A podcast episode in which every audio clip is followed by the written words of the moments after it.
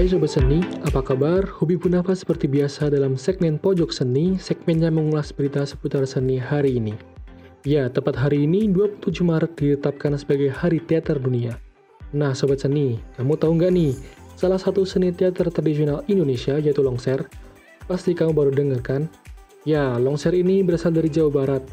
Longser sendiri berasal dari dua suku kata, yaitu long dari kata melong, yang berarti melihat, dan ser dari kata seredet, yang berarti menggugah. Jadi, secara umum, longser ini memiliki arti siapa pun yang melihat, hatinya akan tergugah.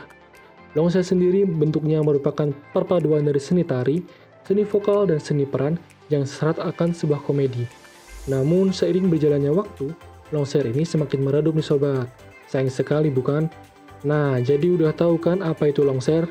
Mari kembangkan warisan budaya bersama Art Radio, the best inspiring art in town. Art Radio, Best Inspiring Art in Town.